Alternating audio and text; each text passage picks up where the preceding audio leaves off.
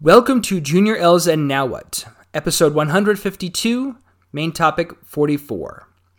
This is the culmination of many episodes, all revolving around falling, failing, breaking, or other things that feel uncomfortable or are even painful.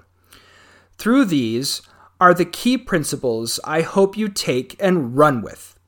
Eternally leveling up principle number four Move with focus and motivated by hope in the atonement. Eternally leveling up principle number five. Don't be afraid to break and then enter the flames to be forged anew.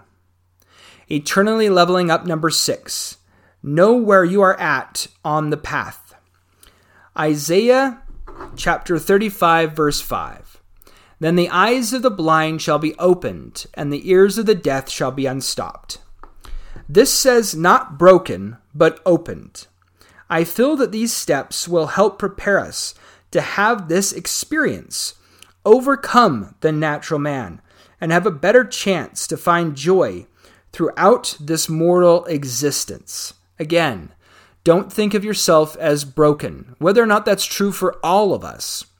The goal is to not be fixed.